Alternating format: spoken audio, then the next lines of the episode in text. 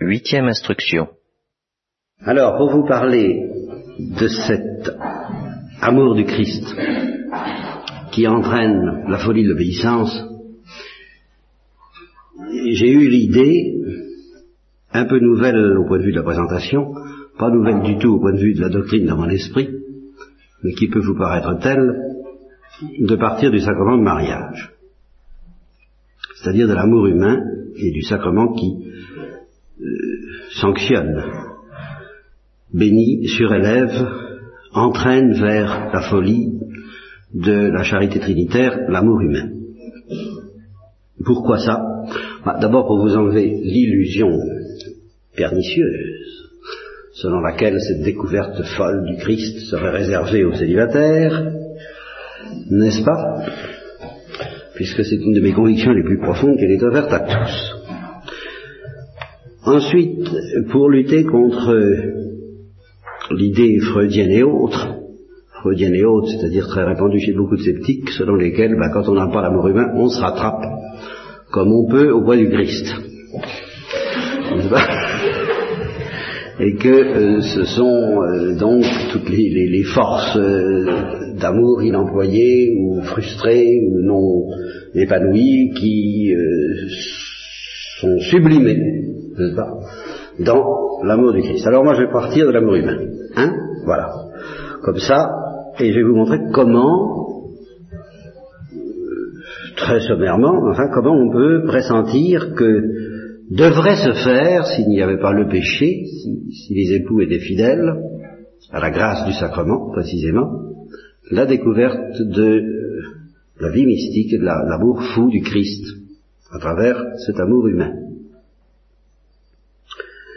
Alors d'abord, euh, et toujours pour obéir à mon propos qu'on ne puisse pas me suspecter euh, d'utiliser le Christ comme euh, bouche-trou ou, réparateur des amours ratés, n'est-ce pas? Nous prendrons l'éventualité d'un amour heureux.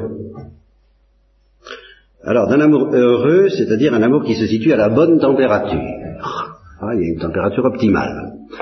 Cette, notion de température, je la tire de l'œuf de Félicien Marceau, une pièce de théâtre qui a eu son heure de succès il y a un certain temps déjà, et où le héros euh, fait ses confidences au frère de sa fiancée, et il dit à un moment donné au frère de sa fiancée, ben écoute ta sœur, j'ai cru que je l'aimais.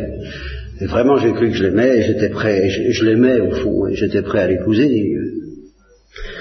Ben alors qu'est-ce qui t'est arrivé depuis que tu as découvert cette autre femme qui a bouleversé ta vie? Et qu'est-ce que tu veux? J'ai découvert euh, que je l'aimais, je l'aimais, mais à 37,5 et que cette autre femme, ben, je l'aime, je l'aime à 39, c'est tout à fait autre chose. Et, je crois que le, héros qui n'est pas le, qui est justement le confident, réfléchit là-dessus et se dit quand on pense que s'il n'avait pas rencontré cette femme, il aurait passé toute sa vie à 37,5 et il aurait cru aimer.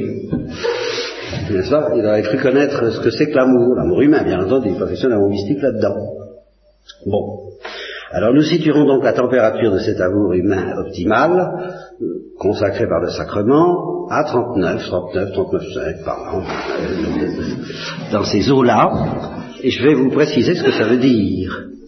D'abord, ça veut dire pas 40,5 40, euh, ni 41 ou 42, pas cette fièvre euh, excessive, destructrice à la limite, idolâtre en tout cas, euh, dont Freud pourrait de nouveau s'emparer en disant bah, le type qui vit ça est déséquilibré au départ, pas étonnant que même dans le mariage il trouve pas ça son équilibre et euh, qu'il se rattrape en sublimant son déséquilibre, etc., etc. Bon, alors évitons ces déséquilibres, ces excès de température euh, fâcheusement déséquilibrants, évitons la tiédeur qui manifestement risque de donner un, sentiment d'insatisfaction si d'aventure en cours de route il pressent qu'on peut vivre ailleurs qu'à 37,5. Donc citons-nous à 39,5, c'est-à-dire quoi? Ben, C'est-à-dire qu'il faut quand même qu'il y ait quelque chose. À savoir que, selon une expression banalement répandue, mais que nous allons prendre au pied de la lettre, si vous permettez, que cet amour humain transfigure la vie. Qu'il y ait tout de même un phénomène de transfiguration de l'existence sous le soleil, chaleur et lumière de cet amour que les fiancés, quand ils découvrent l'amour humain et les jeunes époux, eh bien, ils vont peut-être chercher de l'eau à la fontaine et euh, lessiver les parquets comme d'habitude, mais toutes ces opérations deviennent en quelque sorte magiques, porteuses d'une... Elles sont transfigurées. C'est plus pareil. On ne vit pas comme avant. C'est une autre vie. Et quand j'emploie le mot transfiguration, j'ai évidemment, parce qu'il s'agit de l'amour humain soulevé par la grâce surnaturelle, par la vie trinitaire qui nous travaille, l'amour du Christ qui est là, c'est effectivement à travers l'amour humain le pressentiment de cette vie de la gloire dont le soleil ne s'éteindra jamais et dont l'intensité ne se refroidira jamais dans un océan de paix sans limite, donc sans déséquilibre, sans, fièvre destructrice, mais euh, sans euh, sans froideur, ni froidure, sans, refroidissement. Non, ce sera toujours l'éternelle chaleur de, de, la gloire. Alors, eh bien, euh, oui, je dis qu'un amour humain normalement vécu, bien vécu, même s'il comporte sa petite nuance d'idolâtrie inévitable parce que nous sommes pécheurs, donne le pressentiment de la gloire. Voilà. Et si un amour humain ne donne pas le pressentiment de la gloire, eh bien c'est que ça risque d'être à 37,5. Et s'il donne le pressentiment de la gloire au point que ça aboutit à des catastrophes euh, et à, des jalousies euh, et à des choses morbides, c'est que ça risque de dépasser 39,5, ce qui est pas heureux, parce qu'un pressentiment n'est qu'un pressentiment, et alors là, on ne peut tout de même pas vivre un amour humain en y tirant, en en, recevant toutes les satisfactions qu'on aurait si on était vraiment dans la gloire. Faut pas exagérer. Hein, ce n'est qu'un signe. C'est qu'une promesse, c'est qu'une amorce, c'est qu'un germe, c'est qu'une figure. Bon. Alors si nous le prenons comme tel, ben, ça transfigure la vie, c'est certain.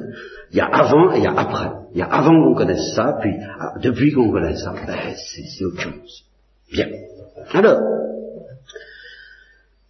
si vous admettez cette hypothèse, alors les, épouses, les épouses n'est-ce pas? Et, ils vivent une lune de miel. Ah Alors qu'est-ce que ça veut dire justement la lune de miel?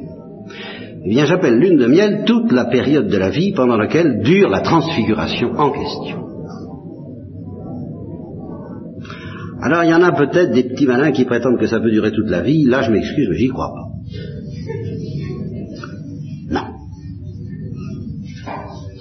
De même, il y a une, fièvre légère, une exaltation, hein, une, surélévation. On, marche un peu sur, des nuages, on a des ailes. On, ne les aura pas toujours, si vous voulez. Euh, non, on ne les aura pas toujours.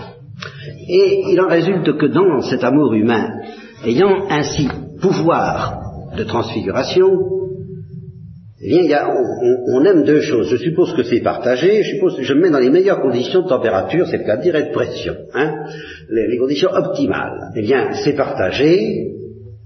Par conséquent, les deux époux s'aiment, mais ils aiment aussi, et inévitablement, et ce n'est pas tout à fait pareil, nous allons voir pourquoi, ils aiment aussi leur amour.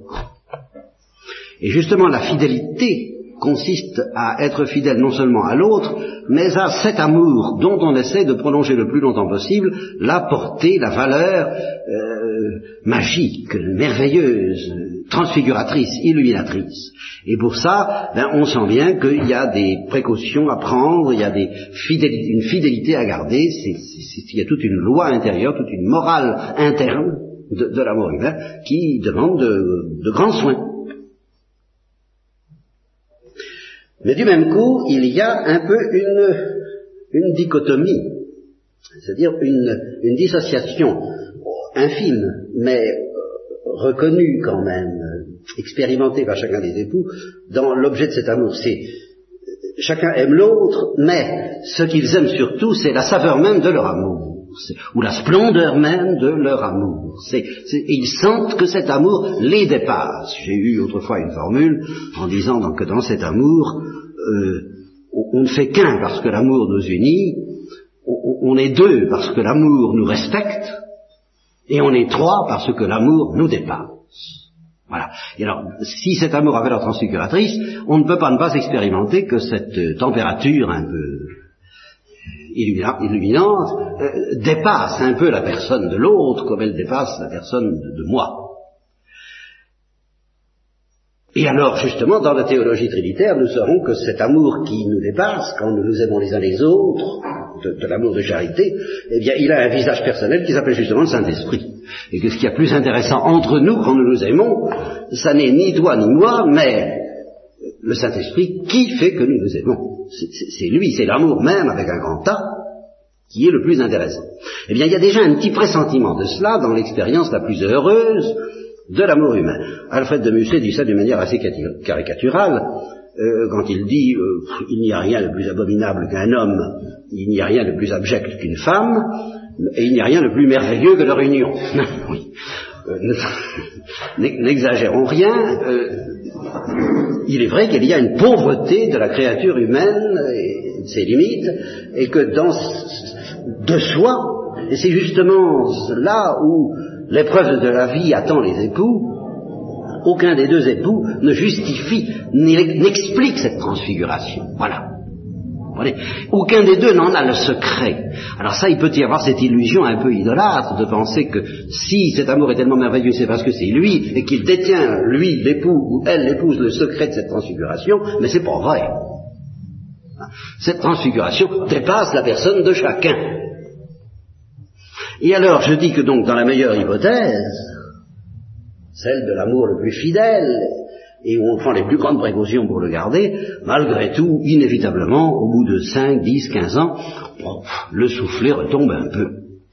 Le soufflet retombe un peu, c'est-à-dire que la puissance transfiguratrice de l'amour diminue, autrement dit, la lune de miel euh, fait place peut-être à, la monotonie du soleil euh, du, midi, hein, qui, qui, est beaucoup moins douce que la lune, n'est-ce pas? C'est autre chose. Alors, on, continue à aimer l'autre. Voilà ce que je veux dire dans la meilleure hypothèse. On continue à aimer l'autre et d'un amour dont le prix est considérable, mais après tout, le prix de l'amour d'une mère pour son enfant est considérable, le prix de l'amour de, de, deux frères, de deux amis, c'est considérable, mais ça n'a pas pour autant cette valeur de gloire. Vous voyez, voilà. C'est ça, moi. Ça n'a pas cette valeur de glorification qui fait pressentir un au-delà, qui fait pressentir autre chose que la vie quotidienne. Et c'est cette autre chose que la vie quotidienne qui caractérise la lune de miel et qui ne peut pas durer indéfiniment. D'ailleurs, Dieu ne le veut pas. Dieu ne le veut pas parce que ce que Dieu souhaite, si les époux chrétiens alors là, sont fidèles, c'est que la première lune de miel, c'est comme les dents de lait. Voilà je comparerais l'amour humain dans sa, dans sa splendeur transfiguratrice au d'anglais. C'est la première lune de miel. Elle doit tomber pour être remplacée par des dents plus solides, n'est-ce pas? Et par de la viande, par des dents de viande, n'est-ce pas? Parce que la viande doit remplacer le lait. Hein, je m'excuse de m'égarer dans des comparaisons qui risquent de devenir assez peu appétissantes à la fin, n'est-ce pas?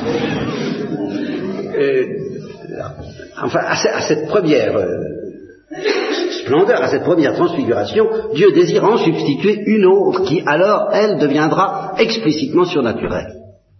Comprenant que l'époux et l'épouse ne justifient pas cette splendeur et sentant qu'elle retombe, qu'elle est allée au bout de son rouleau, qu'est-ce que vous voulez, ça, euh, inévitablement, ça s'use, que, cette, que cette douce fièvre retombe un peu et que l'amour dont on aime le conjoint finit par ressembler aux plus grandes et aux plus belles amours, mais non, non glorifiant, de, la famille, euh, d'un frère pour sa sœur, ou d'un père pour sa fille, tout ce que vous voudrez, mais enfin quelque chose de, non glorifiant, de non transfigurant, quelque chose qui fait que la vie reste la vie avec ses, limites un peu, euh, un peu pas drôles, et, que disons qu'à l'intérieur de cette fièvre, je, vais jusqu'à dire que même les athées croient à l'existence de Dieu.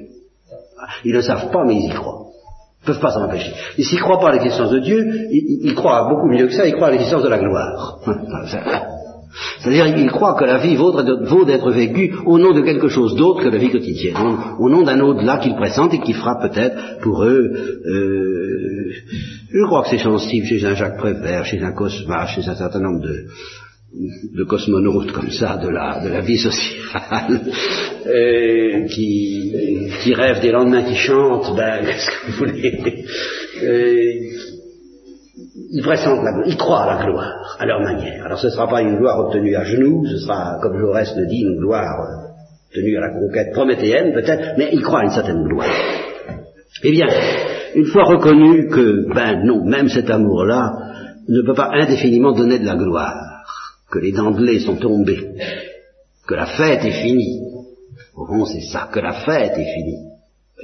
Je ne sais plus où j'ai lu euh, dernièrement que c'était idiot de vouloir que la fête soit permanente, qu'il est essentiel à la fête de ne pas être permanente, que la vraie fête est celle qui vient euh, de temps en temps et qui transfigure l'existence justement parce qu'elle n'est pas permanente. Bon, euh, la fête permanente, c'est le royaume des cieux. C'est bien, la fête est finie. Alors, ici, eh bien, il y a deux cas de figure. Il y a ceux qui ont ce sera, je pense, la plupart du temps, si l'amour a vraiment été à 39,5, ceux qui ne se sont pas contentés d'aimer le conjoint, et les satisfactions secondaires, les, les, bénéfices secondaires de la vie conjugale, c'est-à-dire euh, bah, ce que l'épouse, on dira pour une épouse le côté popote, euh, bien et pour l'homme, le côté pantoufle, si vous voulez, n'est-ce pas? C'est quand même bien agréable, c'est quand même on est bien chez soi, home sweet home, enfin tout ce que vous voudrez là, tout, tout ce côté-là. Donc, eh bien, si on est à 39,5, on ne se contente pas d'aimer ça. On, aime un petit au-delà de cette affaire-là. Et alors? Et alors, une fois qu'on s'aperçoit que le conjoint ne veut plus donner cet au-delà, alors qu'on avait pu croire à un moment que ça venait de lui, c'est pas au fond, il y a une illusion d'optique dans, dans, cette lune de miel initiale, dans cette première lune de miel et dans ces dentelés de la gloire. Il y a une illusion d'optique où on croit que ça vient du conjoint. Et comme c'est une illusion d'optique, je dis, il faut que ça tombe. Rien à faire. Il faut qu'un jour on s'aperçoive que non, décidément, cette valeur transfiguratrice ne vient pas du conjoint. Elle vient, on ne sait pas d'où, mais en tout cas, elle vient pas de lui. Et que par conséquent, on reste finalement sur sa soif. On a connu 39.5 et et on ne peut plus espérer que indéfiniment le conjoint et la vie conjugale donnent ce 39,5. Et alors il y a ceux qui par tempérament ou par infidélité diront bah tant pis pour le 39,5, moi ce qui compte, alors c'est bah, la famille, les enfants, et puis que eux connaissent à leur tour ce que nous avons connu maintenant, le soleil est à son déclin, c'est normal que, etc. Transmettons le flambeau. Euh, que l'enthousiasme passe comme une onde de, de, de, enfin, etc. toutes les résignations, euh, si courantes, enfin si habituelles, et inévitables chez quelqu'un qui n'a pas la foi, et la foi au Christ, pratiquement inévitable. Alors euh, on se résigne, on renonce, euh, l'amour conjugal cesse d'être un amour de cette gloire pour devenir un amour de l'autre, et peut-être très beau, finalement, et beau aussi, vous voudrez, je, suis, je suis très bon, je me mets toujours dans la meilleure hypothèse, hein, là. Vous voyez? Et, il y a des, ménages qui vous offrent ce spectacle d'un amour fidèle, durable. Alors ils disent tous, ben évidemment, ça a changé, ça a mûri, ça n'a plus cette espèce de euh, d'éclat, d'intensité de la jeunesse, mais euh, c'est au profit de quelque chose de peut-être moins, moins beau, mais plus solide, plus profond, plus... Oui, mais il n'y a plus cette gloire. Alors on peut y avoir renoncé. Mais il y en a qui renoncent pas. Il y en a qui n'annoncent pas, et je dois dire que je suis bien obligé de m'inscrire dans la liste de ceux qui ont senti très jeunes qu'ils n'y annoncerait jamais. Alors là, moi, je ne peux pas vivre sans la gloire, je m'excuse. alors, on pourra dire qu'effectivement j'insiste beaucoup sur la croix et sur la mort, mais c'est précisément parce que la croix et la mort me, sont très durs à avaler. Mais euh, ce qui m'intéresse, c'est la gloire, et euh, je fais affaire avec ceux que la gloire intéresse. Ceux que la gloire n'intéresse pas ou pas, ou pas au point d'accepter que la vie soit fichue en l'air, déséquilibrée pour la gloire, bon, on ne peut pas s'entendre beaucoup. Hein, c'est comme ça. Mais alors ceux qui veulent absolument pas renoncer à la gloire, alors ils sont en danger. Ils sont en danger de pécher, ceux-là sont en danger d'infidélité conjugale. Parce que voyant que l'époux, le conjoint n'est plus la source de cette gloire, alors inévitablement il la cherche ailleurs, oui, Et il faut la chercher ailleurs. Il y a plusieurs manières. Il y a l'adultère, puis il y a la rêverie adultère. Ça, tout ça est très courant. Il y a l'infidélité dans le rêve combien ça existe. C'est très, c'est infiniment plus monnaie courante qu'on ne pense parce que ça, ça se voit pas.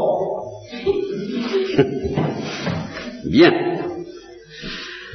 Alors, c'est là où, arrive justement la doctrine chrétienne du Christ, qui, est là et qui dit, mais c'est moi la source de cette gloire.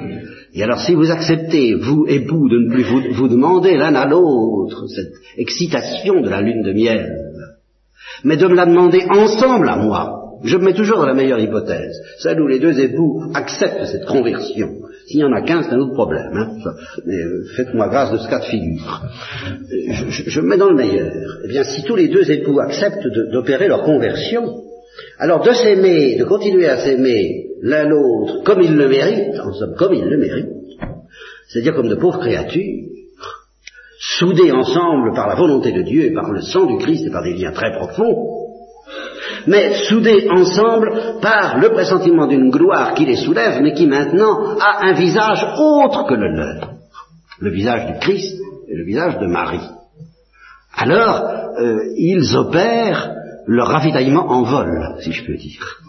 Vous voyez, ils ne sont pas obligés de retomber pour repartir dans, un autre, dans une autre vie d'amour, dans, une vie mystique. On passe de l'amour humain à la vie mystique. Euh, euh, grâce à un certain ravitaillement en vol, c'est-à-dire qu'au fur et à mesure que l'amour humain perd de sa, force glorifiante, il est remplacé par un autre amour, mais qui ne va pas du tout produire une infidélité entre les époux, il va simplement, au contraire, faire que la gloire qui euh, soulève cet amour réciproque soit connue, consciemment vécue comme venant d'ailleurs, comme venant de quelqu'un d'autre, qui va être, oui, plus aimé que les époux.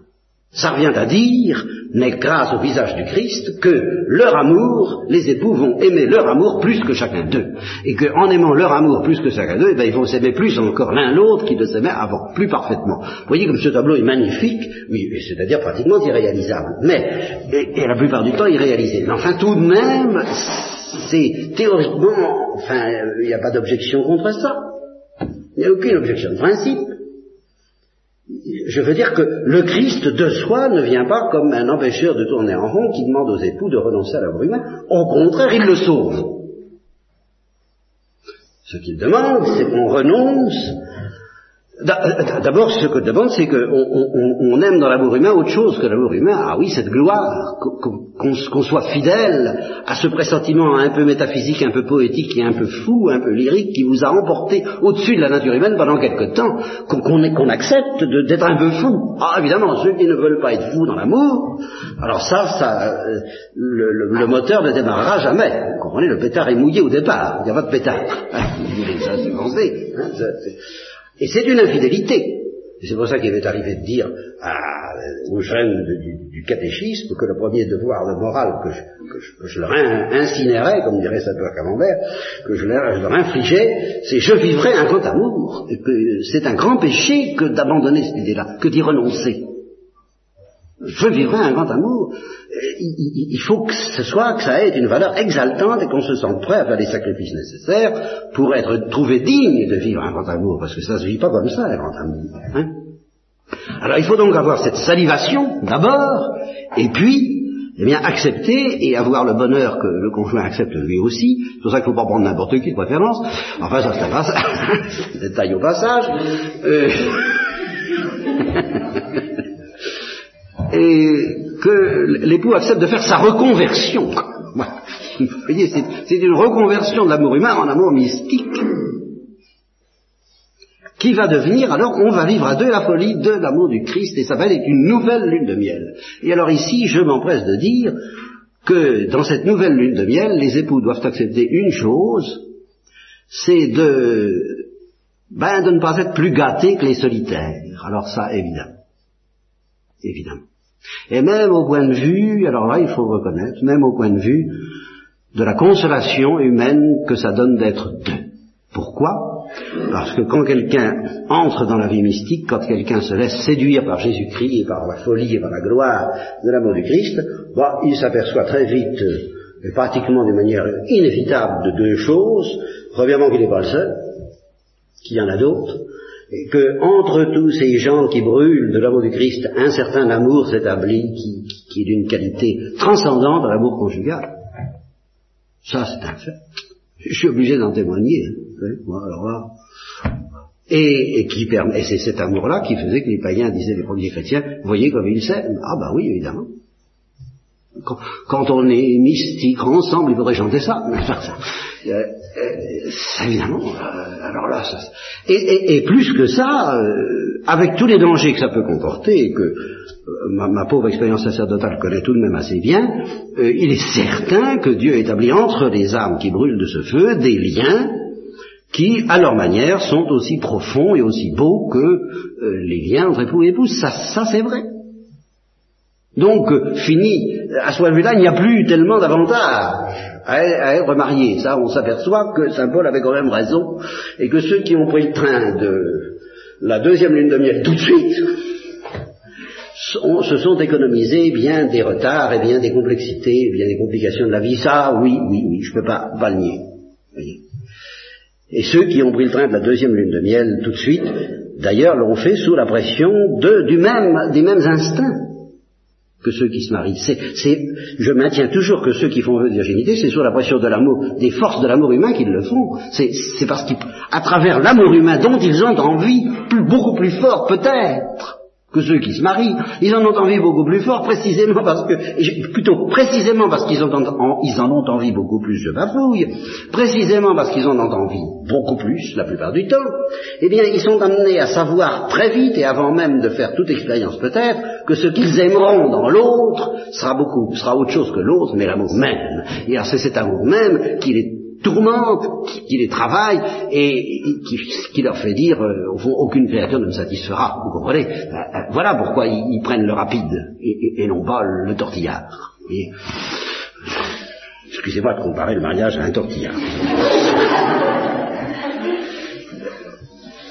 En tous les cas, il n'y a rien de manichéen, et je ne jette aucune suspicion sur la vie sexuelle dans cette affaire-là, vous le voyez bien, car la vie sexuelle est certainement l'image voulue par Dieu euh, de cette dépendance dont j'ai parlé depuis le début de la fête, et, des délices de dépendre.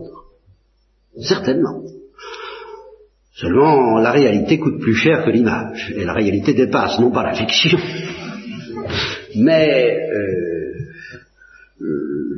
je voudrais trouver, trouver un mot qui termine par ion pour faire, mais je ne le trouve pas. Il faut dire la promesse, quoi, les prémices. Oui, la réalité dépasse tout ça, et elle le dépasse en, exigence, en austérité. C'est vrai que c'est plus austère, c'est plus dur, c'est plus dur d'arriver à une, à, une extase vraie, à une extase vraie de, l'âme, qui, qui, vraiment capitule et démissionne dans les profondeurs de sa volonté, qu'à une extase du corps qui, quand même, coûte moins cher, et, euh, bref, parce que ne va pas très loin. Je suis obligé de... À côté de... comme dit, c'est Thérèse d'Avila qui le dit, et dit, vous savez, quand on a pressenti un peu, si peu que ce soit, une, goutte, même du plaisir, au, sens du mot plaisir, que Dieu nous réserve, tous les plaisirs des mondains, on les méprise, mais non pas du tout en ce sens qu'on les méprise comme méprisables, mais qu'on ne va pas euh, on, les néglige. Euh, on va, va pas se fatiguer pour ça, on va pas perdre du temps pour ça.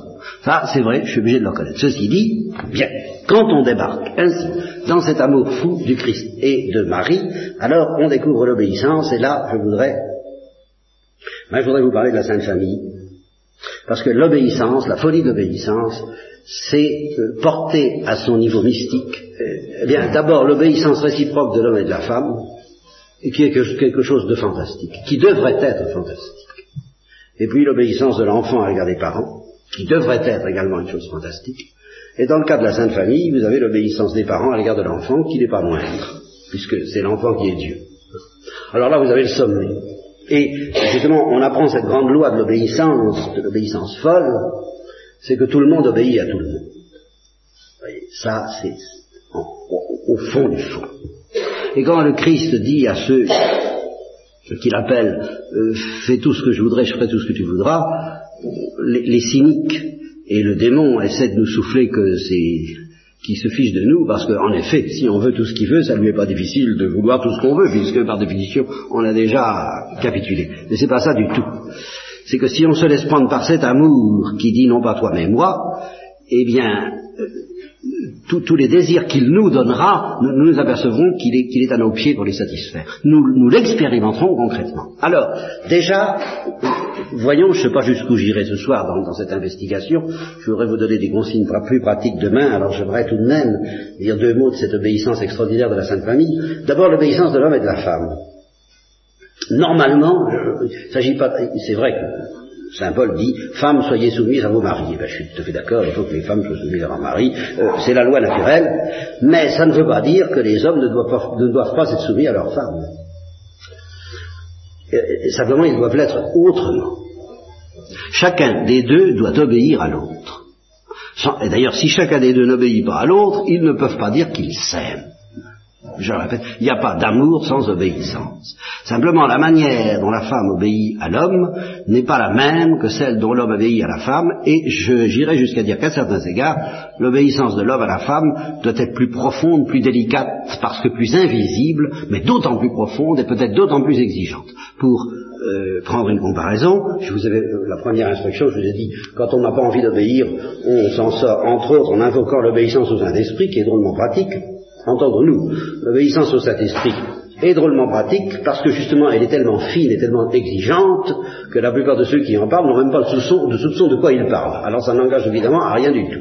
Mais ceux qui comprennent ce que veut dire l'obéissance au Saint-Esprit comprennent que c'est bien plus terrible à certains égards comme exigence que l'obéissance au Christ. Et alors je dirais que l'obéissance de la femme à l'homme est une image de l'obéissance au Christ et à l'Église, et par conséquent au directeur de conscience éventuellement, dont nous parlerons peut-être demain, alors que, ou au supérieur, alors que l'obéissance de l'homme à la femme est une image de l'obéissance au Saint-Esprit. C'est à la manière dont nous obéissons au Saint-Esprit que l'homme doit obéir à la femme, c'est-à-dire que s'ils sont vraiment dans l'amour, comme l'était la Sainte Famille, comme Marie et Joseph, eh bien justement, qui, qui au fond commandé dans la Sainte Famille. Vous avez, alors en, apparence, et pas, seulement en apparence, en vérité, mais à un certain plan, c'était Joseph le patron, hein, patron des travailleurs, mais patron aussi de sa femme et de son fils. Marie en second, et puis le petit enfant Jésus par derrière qui trottait bien sage et bien obéissant, bien obéissant à ses parents. Si vous regardez les choses en profondeur, c'est Marie qui, au fond, gouvernait Joseph plus profondément que Joseph ne gouvernait Marie, et c'est l'enfant Jésus qui gouvernait les deux plus profondément que les deux gouvernaient l'enfant Jésus. Et ça, c'est ça la vérité. Et justement, si vous savez obéir, ça, il y a des femmes qui, comprennent ça, qui comprennent ça très bien, mais très dangereusement. Et des directeurs qui, justement, vous avez déjà compris. Si vous savez obéir au directeur de conscience, vous le mènerez vers le bout du nez. Ça, c'est évident. Ça, ça, les femmes sentent ça. Mais il y a du vrai. Et ça pourrait être authentique, ça peut être authentique. Et dans Homère, il y a d'ailleurs l'épisode, je pas beaucoup, j'étais pas un très bon élève, mais il y a l'épisode de Nausicaa, où Homère est recueilli par Nausicaa, qui est, qui est la fille d'un foyer grec par là, et Nausicaa lui dit, ben, je vais te présenter à mes parents, Évidemment, c'est papa qui décide, mais enfin, si tu veux t'en sortir bien, tâche d'avoir les bonnes grâces de maman, parce que tout dépend de ça. Hein voilà, voilà, l'affaire. Au, fond, alors, il y a des caricatures de ça, il y a des désordres, il y a des, capitulations inadmissibles de la part des maris, il y a aussi des capitulations inadmissibles de la part des femmes. Ça, ça, ça c'est vrai. Et la capitulation inadmissible de la part de la femme, c'est justement qu'elle elle accepte, mais elle est quelquefois obligée mais quelquefois elle n'y est pas obligée, elle capitule trop, elle accepte que le mari n'écoute pas ses intuitions. Une femme ne doit jamais accepter ça. Elle ne doit pas avoir de trêve que le mari n'écoute, ce qui s'appelle écouter. Et la capitulation de l'homme, c'est d'accepter que la femme décide. C'est à lui de décider, mais en écoutant. Et c'est à la femme d'exécuter. Alors c'est la caricature, c'est que la femme inspire à l'homme les ordres auxquels elle a envie d'obéir. Vous voyez? Mais ça, c'est la caricature. Et, la, vérité, c'est tout de même que la femme inspire à l'homme euh, ce que son intuition ne lui permet pas d'expliciter, de déterminer, de trancher, et que l'homme détermine la modalité d'application de cette intuition à laquelle il a été euh, sensible. Il, s'est laissé euh, éclairé, blessé, peut-être déchiré par cette intuition de, miséricorde, de tendresse, que, la femme lui suggère, et ensuite il prend les décisions, et il, et il écoute d'autant plus volontiers sa femme qu'il sait qu'elle obéira. Ah Oui, voilà. Vous voyez?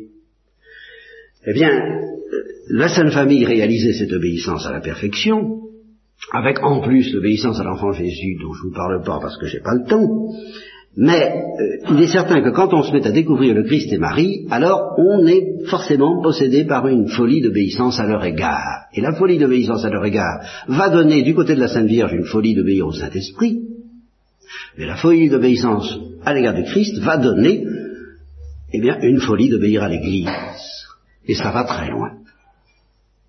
Et c'est cette obéissance à l'Église, et puis finalement à toute autorité légitime, dont nous reparlerons demain en bouclant ainsi la boucle, puisque nous étions partis de là.